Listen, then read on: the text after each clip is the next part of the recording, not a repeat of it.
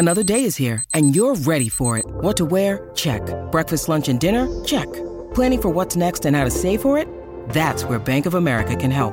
For your financial to-dos, Bank of America has experts ready to help get you closer to your goals. Get started at one of our local financial centers or 24-7 in our mobile banking app. Find a location near you at bankofamerica.com slash talk to us. What would you like the power to do? Mobile banking requires downloading the app and is only available for select devices. Message and data rates may apply. Bank of America and a member FDIC. Contained herein are the heresies of Radolf Burntwine, erstwhile monk turned traveling medical investigator. Join me as I uncover the blasphemous truth of a plague ridden world that ours is not a loving God, and we are not its favored children. The Heresies of Radolf Burntwine, coming January 2nd, wherever podcasts are available.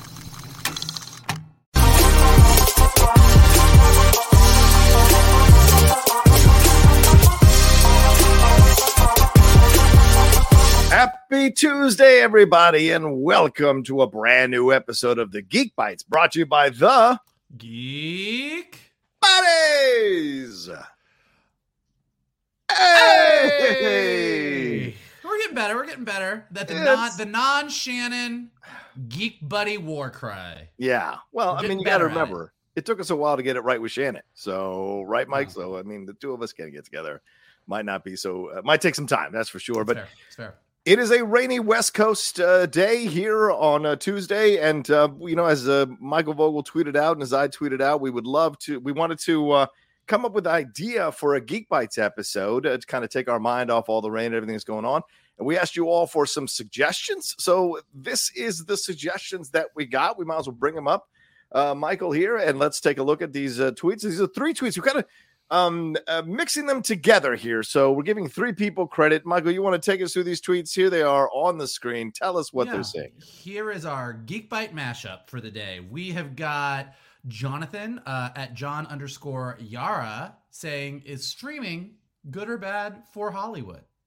Uh, and we have Francisco Lopez at FJ Lopez fifteen oh five saying, "Topic: What's the what what does the new state of comic book movies look like from the MCU, DCU, Sony's Marvel, and other? And do you believe in it or not?" Hmm. And then Puneet Jassi at P underscore Jassi says, if you were the execs in charge, how would you try to improve MCU, DC, Disney current state? So in Yeah. our Geek Buddies mashup for the day, we thought all three of those kind of connected, given Yeah. that uh looking at streaming and looking at all of the big brands, I mean, that's a huge part. Now, how do you balance out the streaming and the features and the rollout? And is it too much and is it not enough? And there's other things that we'll touch on with streaming too. And then just what is going on with all these universes and are they good? Are they not?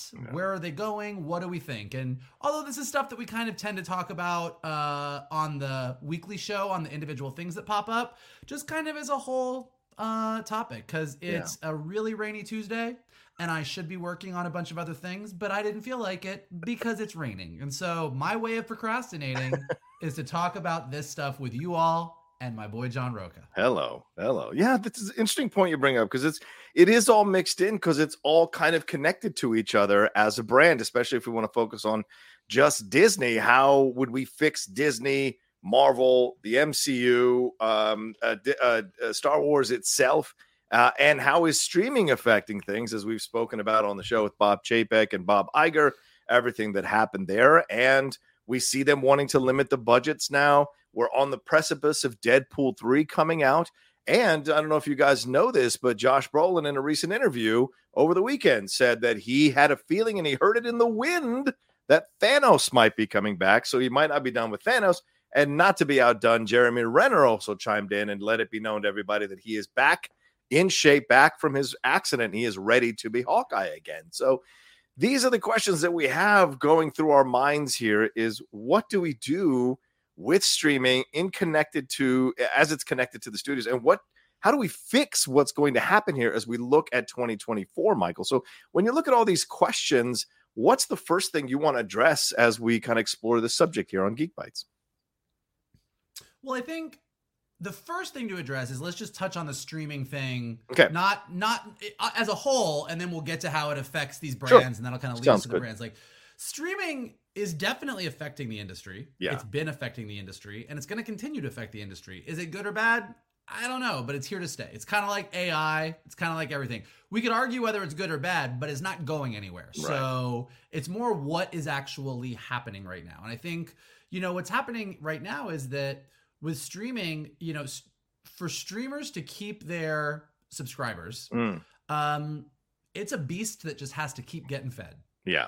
and you got to keep shoveling content in there. And I think what the streamers are realizing, you know, we lived in a period of time where, particularly Netflix, was like, oh, if we just spend billions of dollars Mm. and make a bunch of stuff, if 70% of it is shit, but 30% of it hits really hard, we seem to be doing great. I think that's going to work.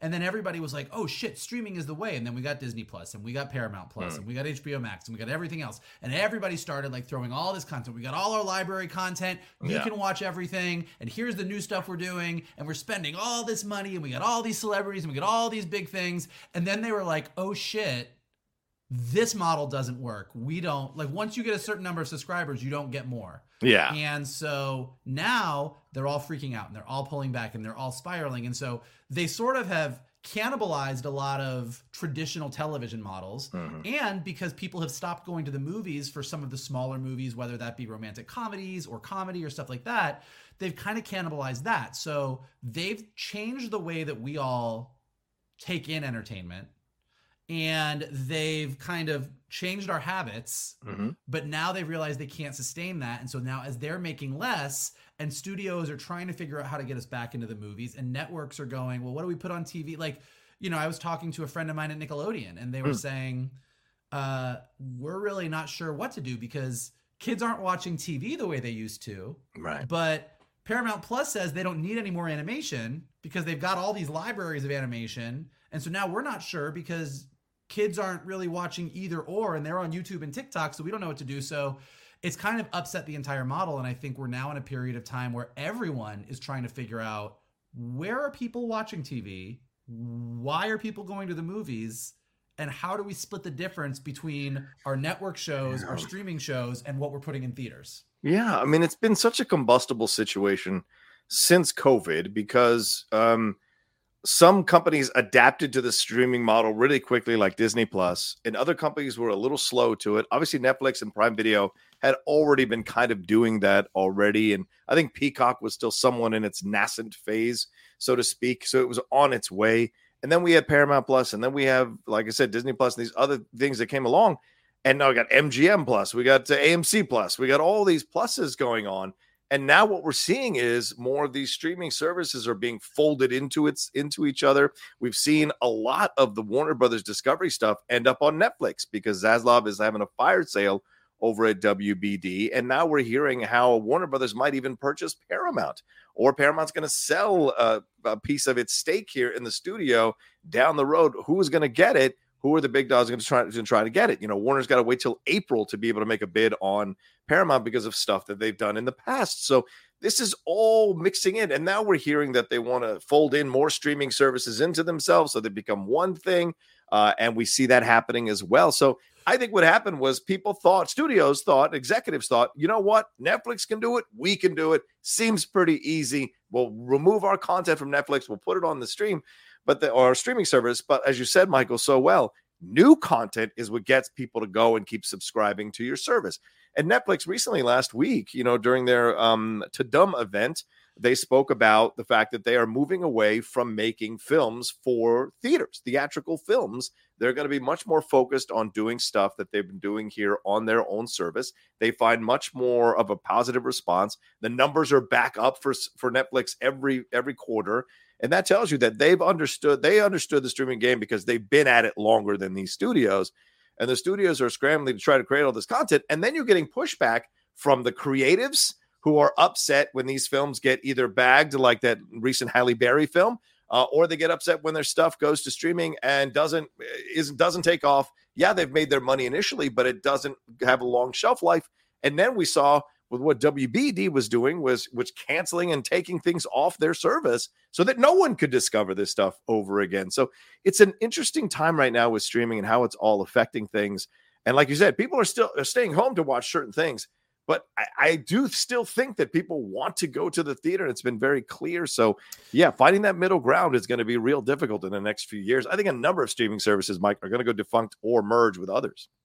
Well, and it's interesting because, like, yeah, look, people absolutely still want to go to the theaters. You can see that. Like, we talk mm. about all the time. Like, some certain movies have huge box offices, but yeah. they're fewer and further between. I know a yeah. lot of friends uh, in the industry who are very successful, uh, who can't get comedies greenlit right now mm. to be made uh, for for theaters because comedies are having a harder time. Comedies, rom coms, kind of some of those smaller movies, yeah, yeah. Um, are like, oh well, why am I going to go see, see that in the theater? I'd rather watch this really funny movie with these big celebrities that just came out on Prime. Right. Right. I can watch that from my home. Now I'll go to the theater to go see Poor Things because it's nominated for an Oscar, or right. I'm going to go see the next big Marvel movie, or I'm going to go see Dune 2 because that you kind of want to yeah. see on the big screen. Yeah. But then for like these other three or four films, I mean, even with the Oscar films, like mm. I'll go see an Oscar film in the theater.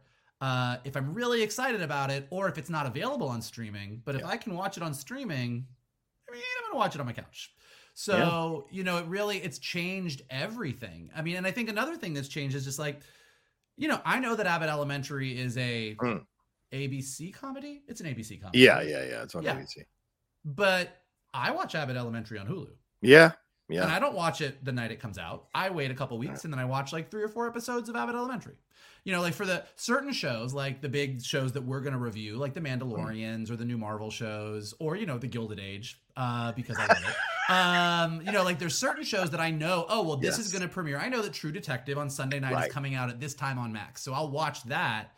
But I'm not like I mean, I think like we're kind of living in a place where we still have network television and then we also have streaming. Yeah. And I think eventually one's winning out. Yeah. Yeah. yeah one's yeah. winning out. Like right now we sort of have both, but most of the shows that are the most popular, you can watch them either or. So I don't know. And then just kind of to get to the next piece of it. Yeah. Yeah. This affects, you know, all of the big brands because when we talk about superhero fatigue or we talk about Star Wars fatigue or we mm. talk about are these brands special anymore, it's kind of that's the problem is that Star Wars, and look, I'm saying this as someone who loves Star Wars. I'm going to watch every Star Wars thing that comes out until I'm dead. That's just going to happen. Right. But um, is Star Wars as special when I can watch it every single week? On my yeah. couch. Like when you have, oh, well, like what do we have this year? We got Bad Batch season three coming out. Yep. yep. We got Skeleton Key coming out. Yeah. Um, we've got Skeleton Crew. Com- Skeleton Crew. Yeah. Skeleton Crew. Skeleton yeah. Crew coming out. We've got Acolyte coming out. Yeah. Um, we know that there's these four movies that are currently at mm-hmm. some level of development or production. Yeah. There's maybe going to be a Mando season four. We know we're going to get an Ahsoka season two. Like at some point. Yeah is it too much? But also, you got to feed the streaming beast. Like, yeah, Disney has four buckets, and yeah. they're going to keep feeding those buckets. Um, I don't think any of us are going to get National Geographic fatigue anytime soon. But for the rest of it, like, they're running the problem, and and, and DC's got the same thing. Like, we yeah. got Peacemaker season two. We've got the Penguin series coming out. They're going to want to do more things. As James, we got Creature Commandos, the animated series coming out. So, yeah. as you're feeding the streaming and you're going to the movies, at certain some of us most of you who are listening to this Geek Byte, we're probably going to watch all of it. Yeah. But most other people are like, oh God, how much of this do I got to watch? So it yeah. really the, the streaming. I mean, and and even more more specifically, when you read uh when you read the the the reign of Marvel Studios, the MCU mm. book, when you just read about like the history of MCU and you talk about kind of where we're at with the MCU right now, it seems pretty clear that the moment that Kevin Feige had to split his attention between movies yeah. and TV. Yeah. And you had to start scheduling TV shows to fall between your movie releases, and this connects to this, and this character's here, but then they show up here, and then you got this going on. It's kind of when Marvel started to feel a little overburdened. Yeah. So not only is there like a fatigue issue on our side, but there's a creatively, how can you juggle all of these things between streaming and features? Right. You when you could take when you could take the time to you know look at a good um, artist and look at what they're doing and see them on the come up and you want to grab them you know like grab Coogler in, in 2016 or 17 whenever they grabbed him to do Black Panther you grab him because you've seen Fruitvale Station. Now there are so many opportunities for these directors to come through and do stuff you're not going to get the same level of quality consistently across the board And that's what I think is happening here. Not only are you being inundated with the amount of content that you're having to watch to stay up to date if you're a, a mad fan of these properties and these franchises and these and these IP, but now you're also having to trudge through, you're also having to trudge through some not so great installments or some not so great series or movies that are made for streaming that you have to watch in order to stay on top of stuff. And that can affect how you look at this. And that's what we're seeing here with Star Wars and Marvel, as you're pointing out, this is getting to the point where a saturation point, I think, is happening here, where the fans are realizing, look, this is all too much. And we had seen that building over the last few years, not only from fans, but critics as well, who were saying, like, why do I have to watch 400 other things in order to be able to watch this main thing? And so it's a way of training the audience to change their expectations.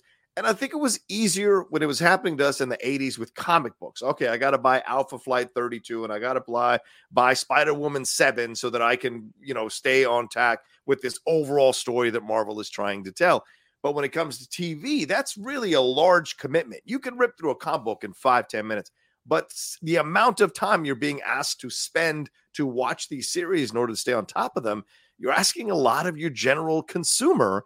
And I also think that's why this Mando and Grogu movie, the movie, the rumors that are coming out is that it's a standalone adventure with, yes, some people are going to come in and do cameos, but it's very much just a singular adventure. And I think Disney's realizing that and and making the steps they need to make to get people back into watching their stuff. And eventually Marvel's going to have to go down that route under the Disney banner as well. Maybe we'll see. I mean, I think I, you're, I, I, understand what you're saying. I think one of the difference, a couple differences between comic books and TV. You're right about some of those differences, but the other one is yeah. you don't need as many people reading a comic book for it to be successful. That's true. You don't need as many people and making so it. Yeah, yeah, for years, this is how comic books work. Comic, but yes, you're right. You're like, oh, well, I'm reading X Men. Oh, but Alpha Flight showed up, so now I got to read the Alpha Flight comic. Oh, and if I want to read this giant crossover, I got to read these 18 comics that I don't really like, and I don't like the art and I don't like the writer, but I want to read everything to know what's going on, so I'm going to buy those too. Like that's how comic books make their money. Yeah. Um, but it's a it's a small percentage of the population that's buying all those comic books and True. they still did pretty good. Yeah. For a TV show or a movie to be successful, you need a lot more people to be invested. And yep. Marvel, their success for phases one, two, and three was they got everybody invested. Yeah. Like that's what they did. Um, but that kind of leads to the the third point, which is, mm. you know, if how how would we fix it or what are we gonna do? Because like I said, streaming's not going anywhere. Yeah. Like yeah. it's easy for all of us to say, oh, they should make less. Yeah, yeah. They should make less, but they're not gonna make less. They got to make yeah. their money. They got to put. You need you need Mando and Grogu on streaming, and we're gonna put them in the movies. And if Daisy is in this movie, but then we're gonna have this character spin off and have a TV show, and we got to know what happens with it. So like we're gonna keep doing it until they drive it all into the ground, or they figure out how to make us really really invested and freak out about it again. Yeah. Um, and I think you know I was talking to somebody about this recently, and I think we talk a lot about oh is the multiverse too much? Is it too confusing? Is there too is there are there too many stories going on? But I think the bigger issue is there's not anything right now that we really care about what happens next. Mm. And I think what I mean by that is all stories at the end of the day are about an emotional connection.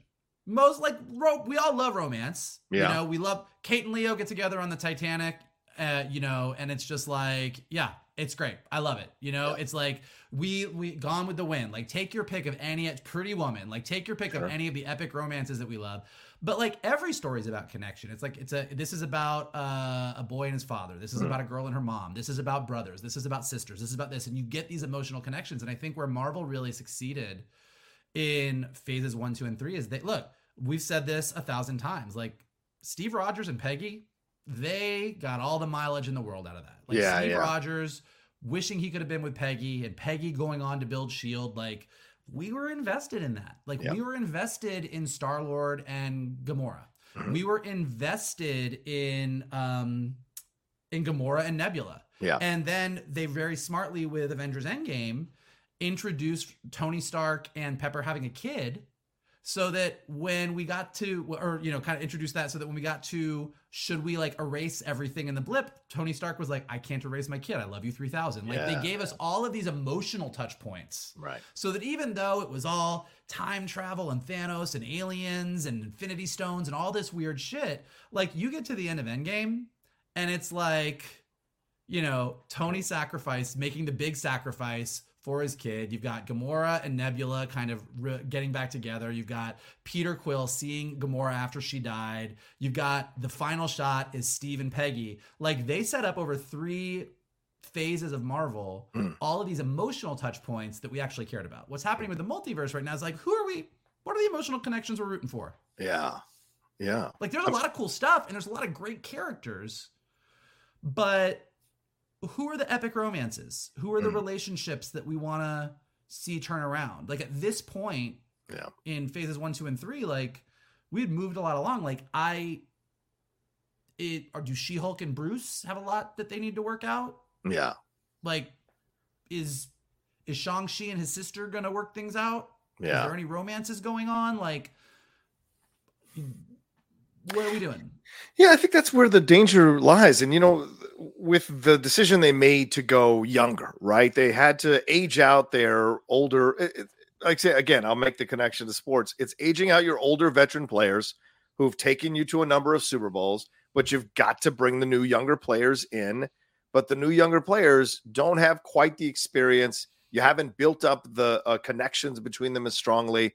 And so it's showing on the field with the way they're playing the game. And we're seeing this here with the with the current crop of, of Marvel stuff. You're not seeing that connection to the younger characters yet. We haven't had time to explore them yet. They're presenting them, but they're not bringing them together yet. And I think there's a feeling here where uh, people are starting to tune out because it seems like it's all over the place and they're not quite making it work. Yes, they at the end of the Marvels, you see that uh, uh, that uh, Kamala Khan is going to put this team together and they're going to do their thing, and we'll see where it goes. But, But- it's going to be a while before we get there. Are people going to stay interested before we get there? I don't know. And Well, you cast younger actors versus the older actors with Robert Downey Jr. and Chris Evans and and, and uh, Scarlett Johansson. Those were already older, seasoned veteran actors. The actors you have now are younger. There's a different connection the audience has with them, um, and I understand the logic. I just don't see that it's working right now. Well, but I think you're right about every all of that. I think Mm. to add to that though, the issue is they've introduced a lot of characters, but Yeah, they've yeah. not given us what like it's a very basic. I talk about this all the time when we do screenwriting stuff. Where I'm in a writer's Mm. room, like I always use Disney movies as an example because they're so basic and so they're e- basic in a good way, like very Yeah. simple and clear. Ariel wants to be part of the human world. Yeah, Belle wants to get the fuck out of that town. Aladdin doesn't want to be poor on the street and wants to be rich. right. Like at the beginning of the movie, you go, I get what this is. Steve Rogers' entire arc is, I don't know if I belong here. I really miss Peggy. Yeah, I miss the old days. I miss Peggy. That's what it is. Robert Downey Jr. is like, I, or, you know, Tony Stark is like, eh, I'm a millionaire playboy. I don't really care about anything. Oh, I love my kids so much that I would do anything for. You know, like you, there, there's these these arcs that are built. All the characters they've introduced, for the most part, there's a couple that I'm like, okay, maybe we're, we got one too many. You didn't really do stuff with this, but in Phase Four and Five, like I kind of think everyone has potential.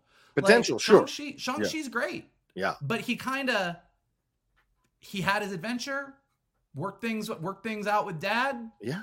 got the 10 rings where what does he want It feels like so missing? long ago. what is his desire kamala Yeah. khan like is is like i'm thrilled that she's putting together the young avengers i love the young avengers but like what do i want the only character that i can think there's two characters that i think are winning right now in the marvel universe Mhm. from an emotional storytelling standpoint and Yeah. they fucked one up already so uh wanda maximoff Yes, was your A plus MVP of the next phase of the Marvel universe. WandaVision came out swinging, and you gave us a, a epic romance that rivals Steve and Peggy, in my opinion, as far as like this is the romance of the Marvel universe. Like Yeah. Wanda and Vision, holy shit, you hit this. I care so much about those two, yeah, and I care so much about their twins, who she had to give up yeah, and then you sort of pissed it all away in Multiverse of Madness as opposed to really building me out. Like, I mean, we all know that Billy's coming back. We all know they're going to introduce Wiccan. They're going to do it. But like, but like now it's just sort of happening to tick the box. Mhm. It's not happening in this emotional, like, oh my God, when Wanda sees that her kid is real and what is she going to think? And then we know that Vision is out there. Are they going to be Billy's parents or are they not? And is that going to tear them up? Like there's so much emotional stuff that's just left on the table. Yeah. And then the other one where I think they've done a great job and we talk about it all the time is like I think we all genuinely care about what's happening with Peter Parker. Yes, hundred percent. We Hundred percent. genuinely are like, oh shit, Yeah. nobody knows who he is anymore. Nobody knows his secret. He's holding on to that. That's great storytelling. Yeah. But get and, and I like I said, Miss Marvel, I love. I think Shang-Chi is great. I mm. think the Eternals are pretty cool. I know I'm in the minority, but like I think there's a lot of potential there. Like you can go down all these movies and you're like, I really care, but like then there's these other things that happen that should be emotional or they Right. could be emotional, but like are do we all really care that Jane is chilling in Valhalla right now? Yeah. Like are we Oh, are we yeah. really invested in that? Are we really invested that uh Even yeah. I was gonna say even Cassie, even the right- Cassie yeah. situation. Yeah. yeah, even Cassie, Cassie and Scott, you kind of got Yeah. to the end and you're like, okay, like Cassie, Cassie got to do some cool shit, but Yeah. like, there's not this like, what's the beef? I actually I take that back. The other per, per, Loki, Loki, they've done great with. Sure. Sure. sure, Loki, sure, sure. Loki works because the Loki Sophie stuff, watching Loki's journey. So like, those are the places when you go on Twitter and you go, oh, here's mm. what people love. Right. Like those are the places where it works. And I think the reason that I'm harping on this so much is that when you look at where Marvel's at right now, or you look Yeah. at what DC is about to do, or you look at the fact that we're all like, ah, was Ahsoka good? Was it bad? Well, I love Ahsoka, but it was a little this, it was a little that. Like, you all you have to go, who is this character? What is their emotional issue?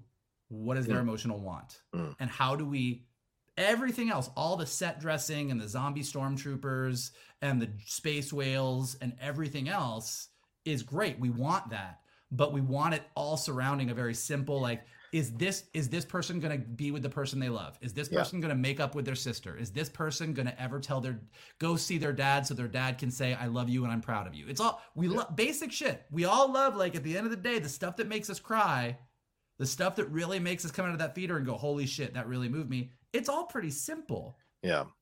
it's just you gotta you, you gotta find it and i think a lot of times you see them trying to get there and they don't get there Well, and and to point this out, I don't know if you caught yourself this. Other than Shang Chi, the three characters you're pointing out are characters that were introduced in the first three phases: Loki, Scarlet Witch, and Peter Parker. So that's the that's the thing that I think both of us are agreeing on is that they're not doing the work with the new characters yeah to get us to care about them, give us emotional stories to go on. Yes, and I get it. Kamala Khan and his family and her family, of course, oh, fantastic. Oh, I love them. Yeah, they're great. But like every, there's a lot of these other characters that we're not getting those connection those connections with. We're not investing in their relationships as strongly as we did with all the phase one, phase two, phase three characters that were all lined up and connected in their way. Even Guardians of the Galaxy, which had nothing to do originally with the overall MCU storyline, they eventually weave them in when we saw Infinity War and Endgame, and their relationships became important to the overall um, construct of the MCU and the relationships. We're not seeing that yet. So this is either a tough time of transition for Marvel, and we're going to look back on this and go like, "Wow, this was a tough situation, but they figured it out," or this is the time here where they're clearly making a number of missteps and they're not figuring out how to course correct in a way to get people back invested in the, in the levels that they were before. yeah Uh, Because if everything was quality, nobody would be complaining about superhero fatigue or that it's too much or you're making me watch too much. If people liked it, they'd be all about it and watching it all the time. yeah and look i'm sure that there's people listening to this right now that are like well these new characters haven't had a chance yet like you know Yeah. you're talking about But wanda problem. but Yeah. wanda was in ultron and then it was her and vision in civil war and then it Right. was so like yes you're right like a lot of this stuff like the nebula like did we all really care a ton about nebula in guardians of the galaxy one Right, right, right. No, we didn't. no. She was like a cool looking. You're like, oh, okay, like it's you know, it's Amy Yeah. Pond from Doctor Who, but like whatever. um, but uh, but by this point, yeah. we would have gotten a Guardians 2. By this point, and I think that's we should have gotten a Shang-Chi 2. Yeah. We should have gotten like there the, we should have gotten the next bit of information that makes us go, "Oh, okay." Yeah. Um and I think they just kind of bit off more than they could chew with the amount of characters between the streaming service and the features Yeah. that they were trying to get out there. And so I think, you know, it's a lesson now what James Gunn is doing, interestingly enough, Mm. Is look, we all know Superman Legacy is coming out swinging with like, you know, 35 superheroes in it. So it's going to be a different strategy. He's like throwing us into the middle of a superhero universe where it could either be so crowded and we're going to be like, well, there's too many people, I don't care. Right. Or he could very quickly, we could watch Superman Legacy and go, oh, okay, I got it. Yeah. Guy Gardner's a good guy, but he's kind of a chauvinist asshole. Mhm. Hawkgirl is very aggressive. Cool. Okay, Supergirl. Okay, this is what they're doing with you know, like if he can give us a this is who these people are, if he can do kind of what he did with Nebula, Yeah. where we might get just a little bit of Guy Gardner, but we'll get enough information that then when we get to the Green Lantern series on Max or whatever it is they end up doing, and Guy Gardner shows up, we're like, oh yeah, this this asshole. Oh, he just had a non-asshole moment. Maybe he's not so bad. Oh, Guy Gardner sacrificed his life. Well, now I fucking love Guy Gardner. Like that's Mm. what you do, and I think that Yeah. that's what Marvel did so well that they're not. And honestly, that's what Dave Filoni did so well in Clone Wars and Rebels. That is, I think, maybe not quite happening as well Mm. as it was in Bad Batch and Ahsoka. Yeah. The other part of Certainly this, not in Boba Fett. yeah. The other element when it comes to Marvel, Michael, we should, I know we're getting to the 30 minute mark. We like to wrap up around this time, but the other element of this is that the Jonathan Majors, Kang, Colman Domingo, uh, uh, you know, um, Doctor Doom situation is up in the air. So it makes it even harder to create these connections and make these um, characters stand out and really live through their stuff that they're going through if we don't have the big overall baddie that we had from uh, from about the middle of phase one on, we knew that there was something bigger that was happening, and they were coming together in some way after the first Avengers movie towards something. So there's not that thing, and so now having with the John Ma- Jonathan Major stuff up in the air and Kang gone, where are they going to make this big baddie appear? Well, And it's got to be sooner rather than later. So they did something different with Kang than with Thanos, and I think Mm. that we talk a lot about it, but I think to be fair to them, like let's Yeah. let's like put put the Jonathan Majors, Sure. Colman Domingo. Let's assume Kang is staying. Forget the casting thing. The All right, casting sounds thing good. ultimately, if it all works and we Yeah. think it's badass, we're gonna forgive it and we're not gonna care. Like that's Right. fine. So uh, put that aside. But what they did with Thanos is we saw Thanos Yeah. at the very end of uh Avengers, Yes. which, which finished up Phase One. Right. Um, we saw Thanos a little bit more in Guardians of the Galaxy, but it was really Ronan's movie. Thanos was just there to be like, I want the Infinity Stones, go get them for me. Right. Here's my daughters. Right. Right. Right. That's really what he did there. it wasn't until Infinity War started and he steps out on Thor's ship Yeah. and we really go, oh, this is who this guy is. Yeah. This is what he wants. He wants to balance the universe. He wants to like wipe out half of existence. That's not information we had until we got to Right. the finale of the Infinity Saga. Yeah. They kind of kept Thanos in reserve, like that we knew he was coming to your point. We all Right. knew Thanos was the big bad, but they kept him really, really in reserve Yeah. with Kang, the second he showed up in the finale of Loki season one, like we're like, okay, here he is, and then he kept show. Then he's in Quantumania, and then we get Victor Timely, Mm. and we get all this stuff. But Thanos, I think the universe is overcrowded, and my way of doing my way of solving this problem is to wipe out half of existence for the good of everybody. That's my plan. Right. Kang, I want to rule. Yeah. I want to be the one Kang that survives this big multi and like it's not a what does Kang really want? I get that there's a multiversal war and there's a thousand. Kangs and there's the Council of Kangs and there's all these different Kangs and they're all fighting for what, but like what are they fighting for? It's much more nebulous. Right. It's With- nebulous, yeah. and when you roll him out so early, Yeah. like I think they're kind of following the Dave Filoni issue that I see sometimes, which is they might know, but they're okay. Well, when we get to when we get to the Kang dynasty, we're going to reveal that this was all really because of this. Right. Kang really wanted this, or he just wanted a hug from Ravonna, like whatever it is, like that. But like they, but without us knowing what it is, we're just sort of watching a bunch of stuff happen. Yeah. And we don't like watching stuff happen. We love stuff happening Right. when we know what we're like okay i get it we're we can watch all this stuff in the world because i gotta save this person who i love Yeah. i gotta get to my dad i gotta go find my best friend and be like you were always my best friend like there's a there's it's always really simple stuff and in the absence of simple stuff we start to get a little confused and then we start to get a little bored Yeah. Yeah. Yeah. I think those standalone movie, that's, I don't mean standalones in not connected, but I mean like, Iron Man, Thor, Captain America. We need that, I believe, in this new phase so that people can connect to these characters and not in a in not streaming either. These have, have these have to be coming out theatrically if you're trying to create young Avengers. If you're just going to swing to Young Avengers and we're just going to essentially be Guardians of the Galaxy in a new format, okay, fine, but you're not going to have the same connection. That's the that was the gift of the Iron Man series, the Captain America series, and Thor series is we got to connect to these characters and then we got to see people coming in who were going to be part of the overall story once the Avengers showed up and then all of this that came afterwards. That's not happening here. So I wonder if maybe this is something they're looking at and realizing they've got to make these changes and got to go forward in some some way that is evocative of the past that will worked in the past, but in a new way that appeals to the audiences nowadays. Uh, yeah. We will see. Just uh, one more, yeah. one more thing, real quick. Real one real more quick. thing. One more thing, real quick, real quick, to end it. Uh, yeah. They hate it when I do it. They hate it. Shannon no. and hate it. Let's do a short show. Okay, real quick, real quick, real quick. uh, but no, it's just this reminds me of like so I've like when I like I went up to Canada a few years ago and I ran mm. like a three day workshop on putting together pitch Bibles and how to develop a show because, nice. you know, as an executive, I got pitched all the time. Now, as a writer and showrunner, I'm putting together pitches all the time. And as an executive, one of the things that I saw so much, and this is a very geek specific problem. So mm. if you're out there right now and you want to be a writer and you want to do this, this is this is good advice.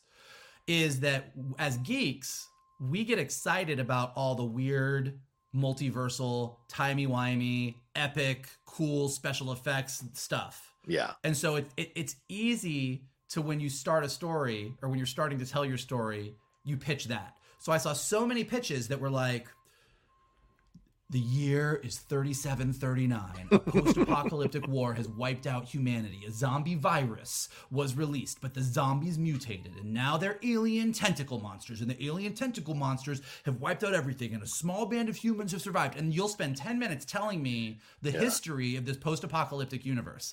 Right. And 10 minutes into your pitch, you're going to be like, and this is the story of this girl.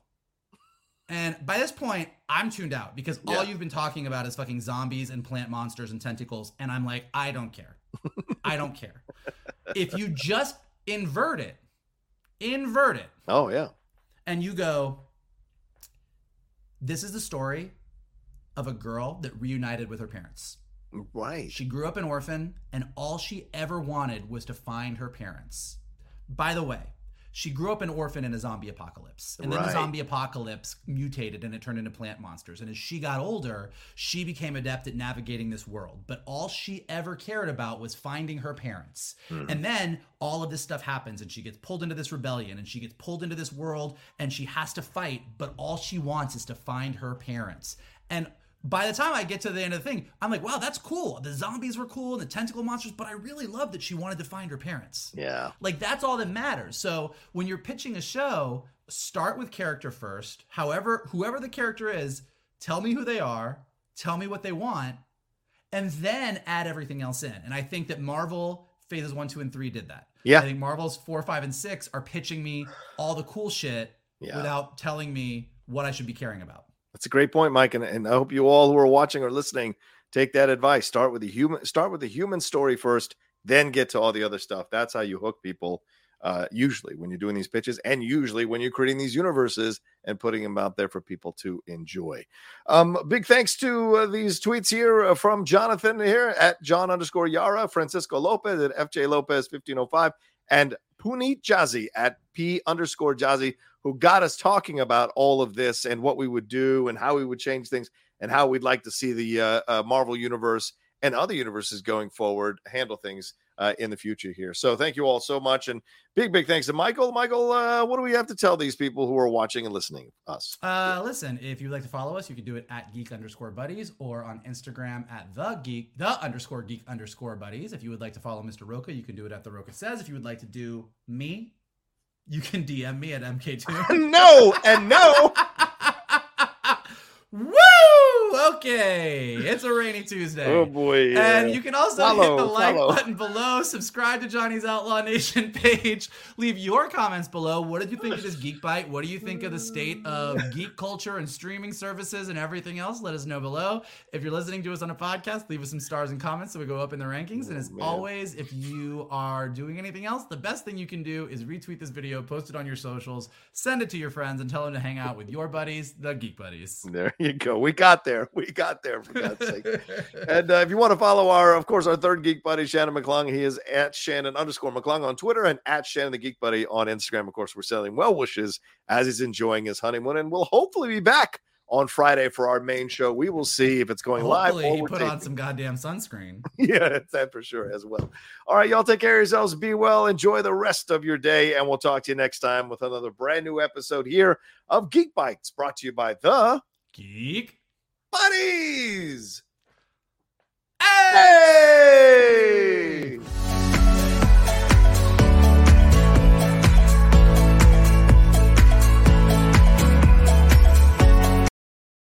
Hey there, this is Justin Bartha. I made a funny new podcast, King of the Egg Cream. It has the greatest cast in the history of podcasts with actors like Lewis Black, I'm torn by my feelings for two women. Bobby Cannavale, You can eat it, or if someone hits you, you can put it on your cut. Melanie Lynskey, I wonder what these marvelous things are that look just like boiled chicken feet. Jason Ritter, I can break things and pick locks and kill people. Michael Stuhlbarg, The whole point is to inspire people that they should make themselves better. Ari Graynor, No, don't whet its appetite. What are you, an idiot? me, Justin Bartha, That's not just any egg cream, that's a Lemke's special. and all narrated by the hilarious Richard Kind. This is the story of Harry Dalowitz and how he rose from nothing to become New York's King of the Egg Cream. So if you like funny true stories, come listen to King of the Egg Cream, available wherever you get your podcasts.